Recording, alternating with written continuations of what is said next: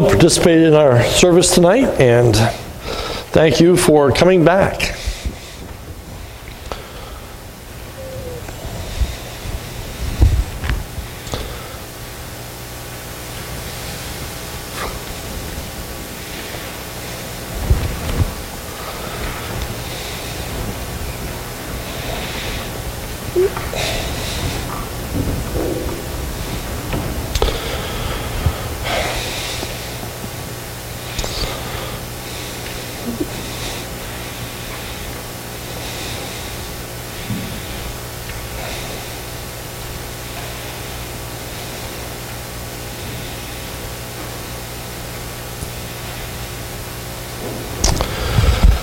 Tonight uh, we are continuing our study of the life of Paul.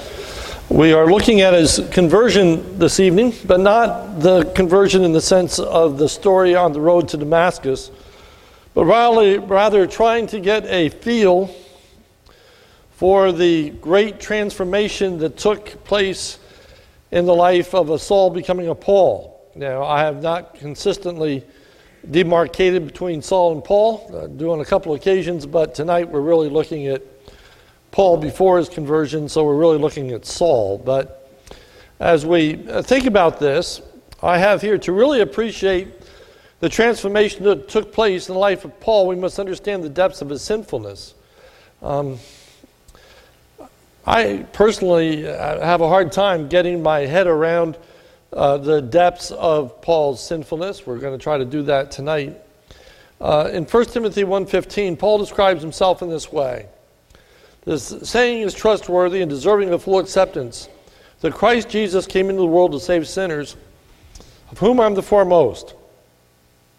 That's how Paul looked at his life from his now converted wisdom and understanding of how he looked at his life prior to his conversion, and he says that he was the chief or foremost sinner, that there was no one more sinful than he. Now, if you think about that for a moment, would we agree with that statement? That there was no one that was more sinful than Saul. We might think, well, he lived before the time of Hitler. If Hitler were alive, Paul would have said, I'm the second most sinner, except that there were a lot of people in history that were a lot like Hitler, as we read the Old Testament and the Ninevites, etc., etc., etc. Would we really put what Saul has done in the same level as what a Hitler would have done. Is he really that sinful? And then that quickly moves to the question was he really in that great need of conversion, of being saved? And the answer to the second is quite obvious. We know that is the case. But I want to look at this sinfulness that he speaks of tonight. So, first, so theme Paul is grateful that he has been chosen to do the Lord's work. Timothy 1:12 I thank him who has given me strength Christ Jesus our Lord because he judged me faithful appointing me to the service. Number 1. Paul has chosen to do the Lord's work despite his previous behavior. Verse 13. Though formerly I was a blasphemer, persecutor, and insolent opponent. So Paul describes himself in three ways before his conversion. First, before his conversion, Paul was a blasphemer. A blasphemer. A blasphemer is one who dishonors God. A blasphemer is one who is irreverent to that which is sacred. Now, when you think of Saul being a, bla- uh, a blasphemer, we need to realize that he was of the sect of the Pharisees. They were the most strict religious sect. They certainly would never have taken the Lord's name in vain. In fact, they wouldn't even pronounce God's name so that they wouldn't take his name in vain, wouldn't even read it publicly, but would uh, substitute the word Adonai for Jehovah. But he says, I was a blasphemer. We must keep in mind that this is Paul's view of himself after conversion. Prior to conversion, he would have seen himself as exalting the person and character of God. He was very religious. However, in his religiosity, he was, in actuality, blaspheming God. He blasphemed God because he was not following God and the scriptures, but rather man's traditions. Listen carefully to what Paul says. For you have heard of my former life in Judaism, how I persecuted the church of God violently and tried to destroy it. And I was advancing in Judaism beyond many of my own age among my people. And now, this so extremely zealous was I for the traditions of my father. He had elevated the traditions above the scriptures. The Pharisees were notorious for their adding rules and regulations and authoritative interpretations to the scripture so that those authoritative interpretations of the scripture were of greater significance than the scripture themselves. Uh, in some ways, it's kind of like the Catholic Church in the sense that the Pope speaks ex cathedra, meaning that the Pope speaks with the authority of Jesus Christ. He's referred to the vicar of Christ. He is Christ's word for today. So he has the divine authority to interpret Scripture. Well, the Pharisees viewed themselves as those that were the uh, interpreters of Scripture, and so they studied the fathers, the traditions, more than they studied the Scriptures themselves. And that belittles the Word of God, and that belittles God Himself and the whole concept of inspiration. And so Paul says, I was a blasphemer. And then certainly he was a blasphemer in the sense that the scripture says that if you do not honor the Son, you do not honor the Father also. And uh, as he's trying to stamp out Christianity, he certainly is not honoring the Lord Jesus Christ. And in not honoring the Lord Jesus Christ, he's not honoring the Father also. But D, his beliefs were not those of David. We need to keep in mind that these Pharisees are lost people. Jesus continually rebukes the Pharisees and said, Unless your righteousness exceeds the righteousness of the scribes and the Pharisees, you shall in no way enter the kingdom of heaven. And of course, they were upset with that because Jesus was saying, Unless you guys get a different kind of righteousness than you have, you don't have any part in the kingdom of heaven. You're lost.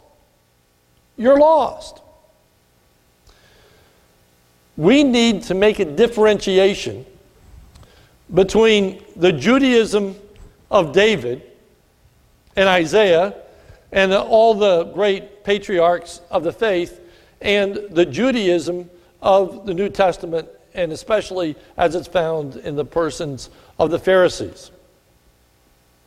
We need to realize that just because a person was a Jew in name only didn't mean that they were actually in a right relationship with God, nor did they believe the scriptures in the way in which they should.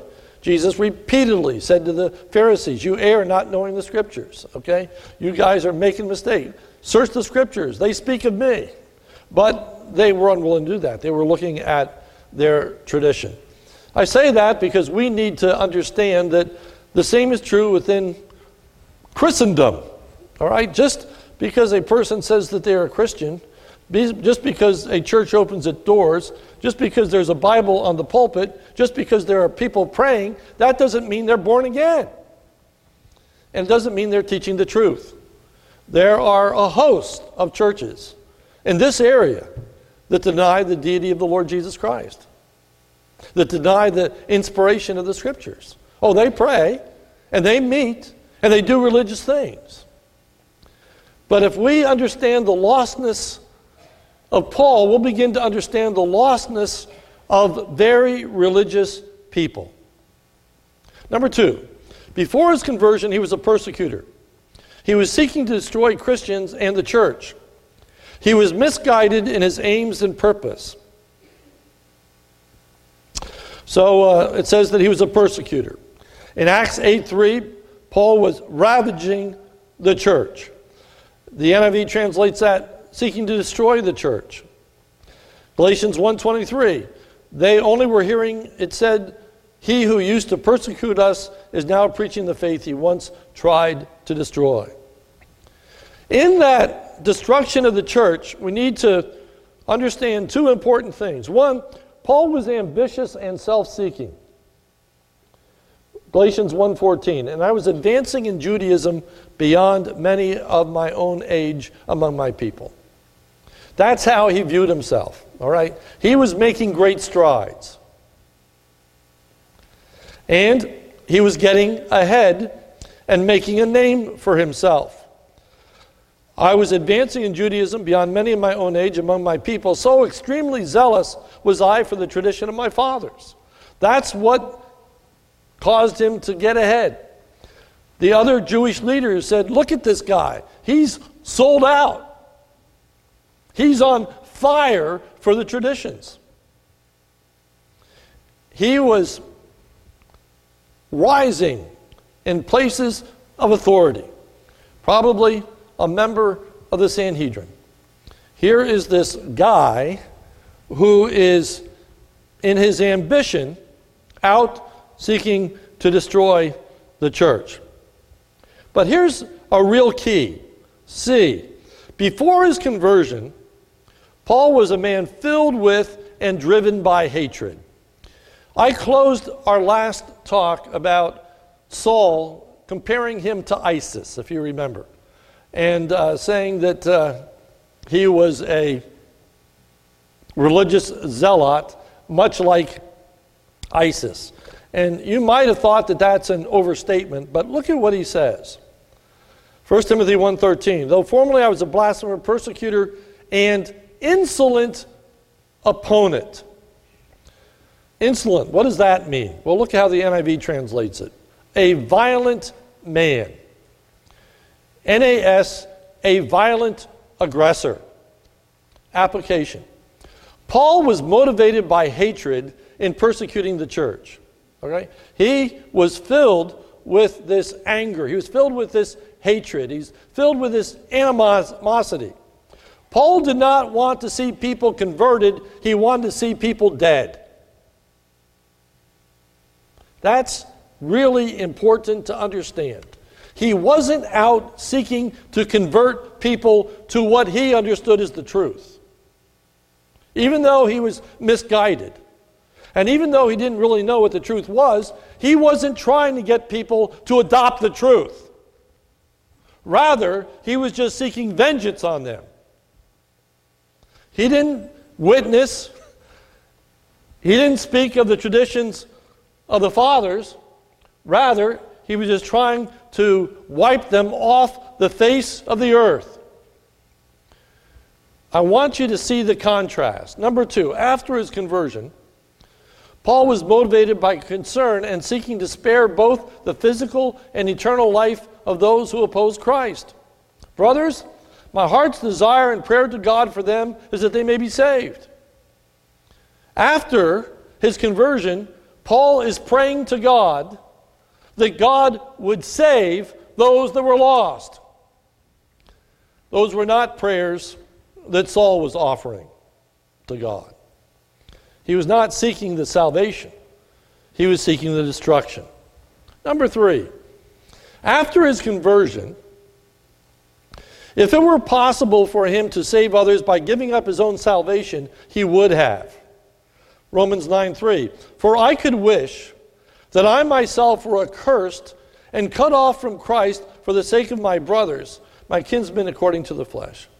Paul said after his conversion, if it were possible for me to give up my own salvation so that others could be saved, I would.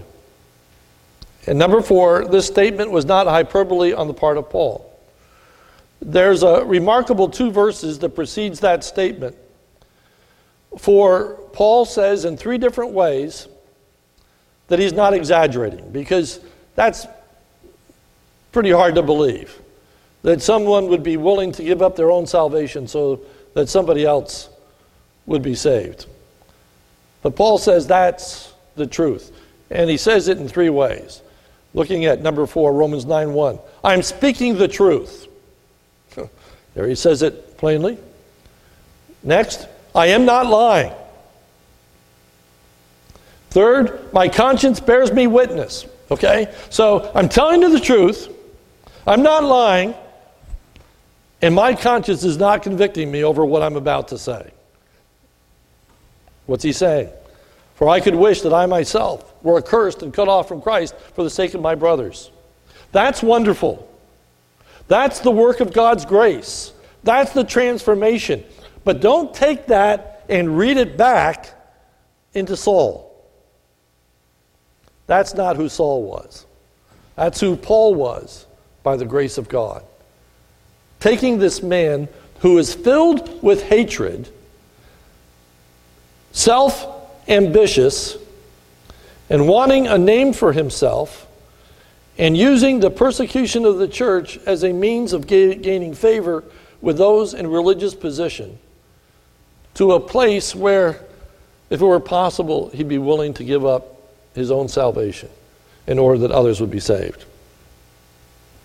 Number five, if a person is truly saved, their view of those who are not saved is not one of hatred, but genuine love and concern. We need to understand that because, unfortunately, number six, down through the ages, a lot of atrocities were performed in the name of Christ by those who were not born again. The Crusades and Inquisitions serve as classic examples. Okay, there have been great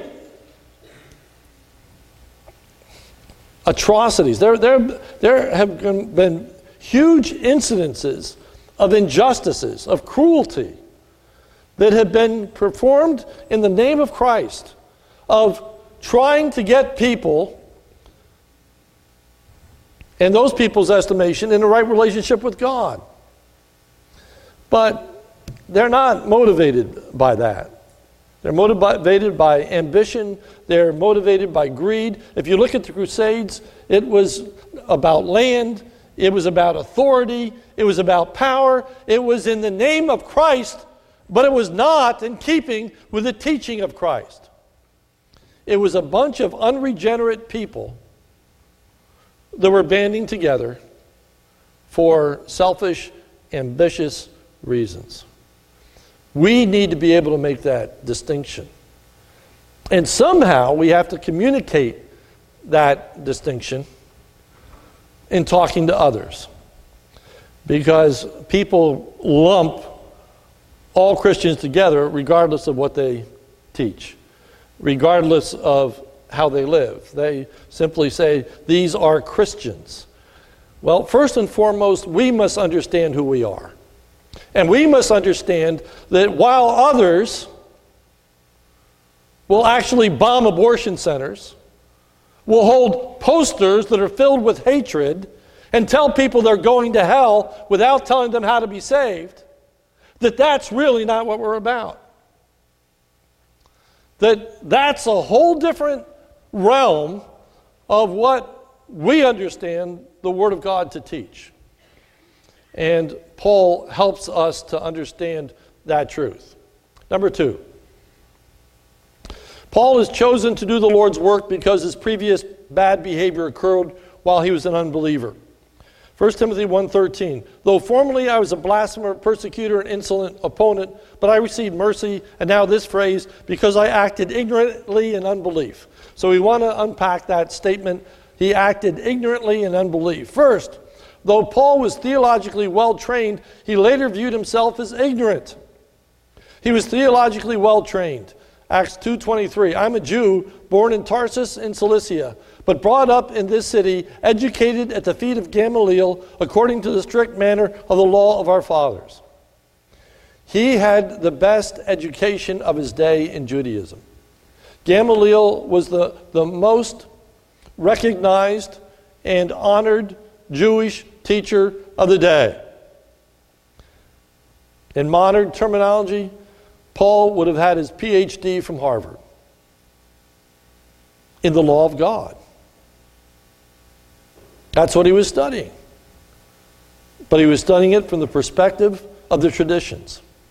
He was studying it from the perspective of the Pharisees. He was studying it from the perspective of self righteousness. And so he says, I was ignorant. I didn't understand the word the way that I should have understood the word. He was brilliant, but ignorant. Paul, Saul, though religious at this point, was not converted. For it says in verse 13, But I received mercy because I acted ignorantly. And then this words, in unbelief. There is one of the most important statements for us to understand about the Word of God when it talks about Paul as being an unbeliever. There are many people today that think that as long as you believe that there's a God, then you must be right with God. Well, at least they believe that there's a God. Is there any question that Paul believed that there was a God? Or, you know, as long as people are sincere, as long as people are dedicated, is there any question that Paul was sincere or dedicated to his religious beliefs? Well, at least they read their Bible. Paul would have memorized large sections of his Bible before his conversion. Well, you know, but they pray. Well, they go to church. He went to synagogue. We need to understand the lostness of those who do not believe in Jesus Christ, who is the true Christ, the one who is virgin birth, died on the cross, rose again bodily from the dead, and is coming again. And I don't care how religious a person is, if they don't believe that, they are lost. Just grapple for a moment with Paul's lostness. And yet, how religious and dedicated he was. See, though Paul was very religious and saw himself as serving God after his conversion, he viewed himself as an unbeliever. Paul, Saul was very devout. Acts 2.23, I'm a Jew born in Tarsus and Cilicia, brought up in this city, educated at the feet of Gamaliel, according to the strict manner of the law of our fathers, being zealous for God. But it's zealous in, in the light of the way in which his fathers taught him to be zealous for God. Paul says, in reality, I was a blasphemer. But I thought that I was being zealous for God. I thought this is what God wanted me to do. But he acted in unbelief. Number one, there are many devoted religious people who are lost. In Acts 22 3, this is uh, Paul on trial. And he says, as he stands on trial, I'm a Jew born in Tarsus in Cilicia, but brought up in this city, educated at the feet of Gamaliel, according to the strict manner of the law of our fathers, being zealous for God, as all of you are this day he's witnessing to all those that are gathered. And he said, you, you, You're all religious people, but you stand in need of Christ. I, I, I can't emphasize enough. I, I just can't emphasize enough. I, I, I pulled my hair out as I read book after book after book that is trying to say that as long as people are zealous, as long as people are committed, as long as people are dedicated, it really doesn't matter what they believe. They believe that there's a God. That's enough. No, it's not enough. It's never been enough. Please reflect on the life of Saul. For we have many, many, many, many, many Christians who are lost because of what they believe concerning the scriptures, concerning Christ. We need to understand their lost condition. So, number two, it's very important that we understand Paul Saul's religiosity combined with his lost condition. Such an understanding will help us to grasp the lost condition of many who faithfully attend church, pray, are baptized, and viewed by many as a shining example of what it means to be a Christian and are yet lost. Believing is more than simply believing that there is a God or even praying or even being dedicated to one's beliefs. Number three, Paul has chosen to do the Lord's work and is now a changed man. God was abundantly gracious to Paul in saving him.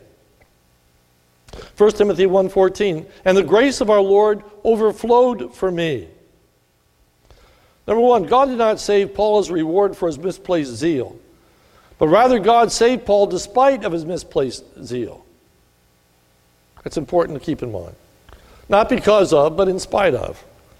B, God was gracious in the life of Paul because God produced in Paul the faith and love that comes from Jesus Christ. And the grace of our Lord overflowed from me with the faith and love that are in Christ Jesus. This grace so overflowed that now he had the faith and love which comes in association with Jesus Christ. He now had faith, no longer in unbelief, believing in Jesus as the Messiah. And now he had love. A love that comes from Christ. A love that now he is willing to give his own salvation, if possible, if others could be saved. God was abundantly gracious to Paul, and uh, since Paul was exceedingly sinful, of whom I am foremost. Application. Prior to his conversion, Paul viewed himself as exceedingly righteous and good. Philippians 3 6.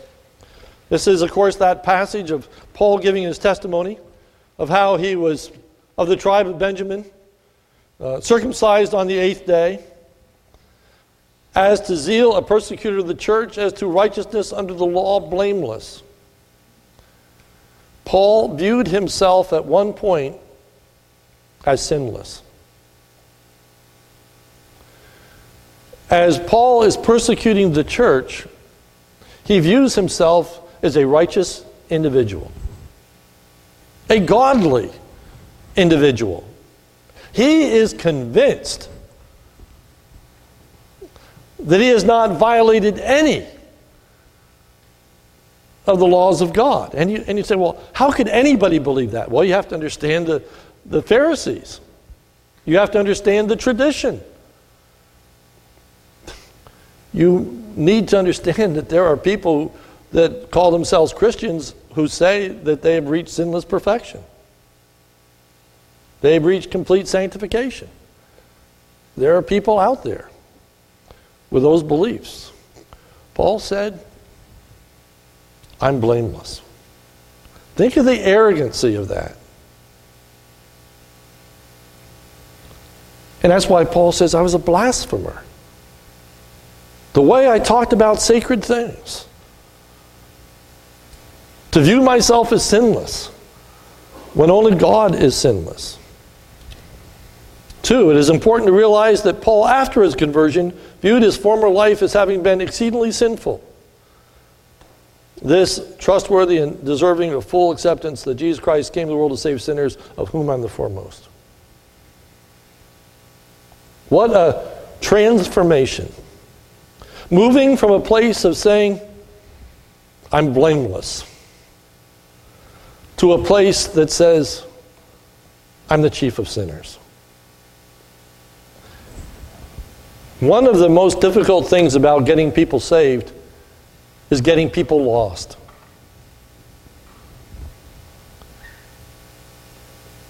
People don't view themselves, unsaved people don't view themselves as wicked as evil. They view themselves as basically good, basically moral. I try to live a good life. You know, as you look at, at Saul, he would have been a very moral individual. He would not have committed adultery. He would not have stolen.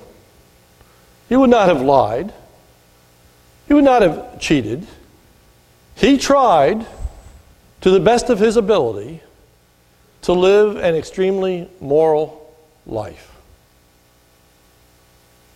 And succeeded to the degree that he was taught with the interpretation of the scripture that he had, that he was sinless. You know, there are just a lot of people that don't believe they need to be saved because they really don't think they're that bad, or that, that God really wouldn't have a standard of perfection.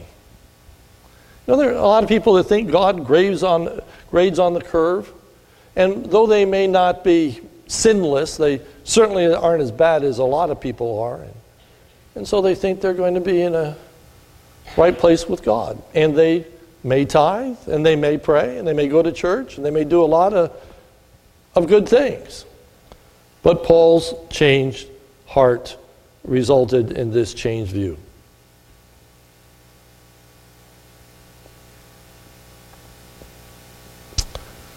Number three, is this the way we view religious and moral people who are without Christ? Number four, Paul is chosen to do the Lord's work as an example of God's patience and mercy. A, God was extremely patient with Paul. Acts 26 14. And when he had fallen to the ground, this course was on the road to Damascus. I heard a voice saying to me in the Hebrew language, Saul, Saul, why are you persecuting me? It is hard for you to kick against the goads. Okay? The goads are the, are the, are the, the uh, prods of a cattle stick. Okay? They, the goads are this long stick that would be used to punch a, a cow or an oxen in the hind legs to get it to go where you want it to go. 1 Timothy 1:16 it says but I received mercy for this reason that is in me as the foremost Jesus Christ might display his perfect patience. God was patient with Saul. God was long suffering with Saul. God put up with a lot from Saul.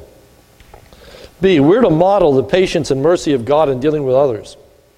God was patient in dealing with Paul, so now Paul is patient in dealing with others. 2 Timothy 3:10. You, however, have followed my teaching, my conduct, my aim in life, my faith, my patience, my love, my steadfastness. Paul now becomes patient with the evildoer. Paul is not seeking to bring evil or harm or even justice to the non believers around about him. He's patient with them. C, in contrast to forcing people into conformity to one's beliefs, the Christian is to rely upon the Word of God to bring people to faith and conformity. 2 Timothy 4 2. Preach the Word. Be ready in season, out of season. Reprove, rebuke, exhort with, and now this statement, complete patience and teaching. Complete patience. Complete patience means that you are relying solely, completely, on the power of the Spirit of God and His Word to bring people to faith. You're not trying to coerce. You're, you're not trying to force. You're not trying to come up with some clever way of bringing people to faith, but you rely solely on the Word of God and His Spirit. Waiting for God to work in the life of an individual. Saul had heard Stephen. He had heard Stephen's testimony as he would have heard many of those that he was rounding up and putting into prison. And God brought this Saul to faith. If God can bring a Saul to faith, God can bring anyone to faith. And He can. The disciples asked Jesus after he said that it was easier for a camel to go through the eye of a needle than for a rich man to be saved. Then the disciples said, Who can be saved? Jesus' response was, With man it is impossible. How can you put a camel through the eye of a needle? You can't. It's impossible. That was the whole point of what Jesus was trying to say. It's impossible. With mankind, it's impossible. But, Jesus says, with God, all things are possible. God can bring the hardest, most sinful individual to a saving knowledge of the Lord Jesus Christ. But maybe we need to rethink who the hardest and most sinful person is. Maybe it's not the drunk. Maybe it's not the addicted individual. Maybe it's not the prostitute. Maybe the wicked and most difficult person to save are the self righteous. The people that think they're good enough by the way they live, who think that God ought to be pleased that they go to church and sacrifice sometimes in giving money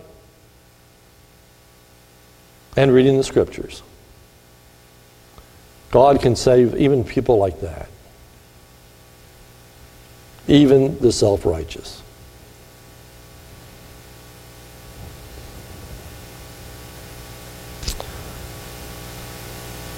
D. Note how different the approach of Paul is after he's converted. And the Lord's servant must not be quarrelsome. Don't be argumentative. Don't be combative. Don't fight. Now we're talking about words. We're not even talking about actions. We're not talking about rounding up people and putting them into prison. Now he says, the Lord's servant must not be quarrelsome. Don't get into arguments. Don't get into verbal fights. But kind to everyone. Able to teach. Patiently enduring evil correcting his opponents with gentleness. In gentleness. What a transformation.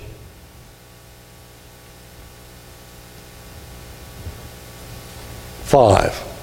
Paul is chosen to do the Lord's work as a means of bringing honor and glory to God. To the King of kings, immortal, invisible, the only God, be honor and glory forever and ever. Amen. I wish I had time to unpack that. I don't. But just look at the transformation. The passage begins with Paul saying, I was a blasphemer. And he ends with, To the King of Kings, immortal, invisible, the only God, be honor and glory for the transformation that he has made in my life and will make in the lives of others. Saul says, All honor and all glory belongs unto God for his patience in dealing with me. And so Paul tells Timothy to be patient in dealing with others. Don't lose sight of the transformation that takes place in Saul's life. Don't lose sight of the need of Saul to be saved. Again, I, I just can't explain enough. There, less, according to what all the statistics tell us, we've gotten to the place where less than 25% of evangelicals believe that there's a hell. There's something wrong, people.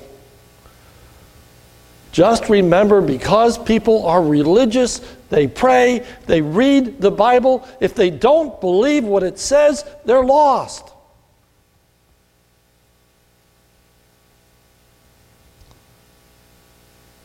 Religious people need to be saved. Let's pray. Our Father, help us. Help us to be patient, long suffering, and kind.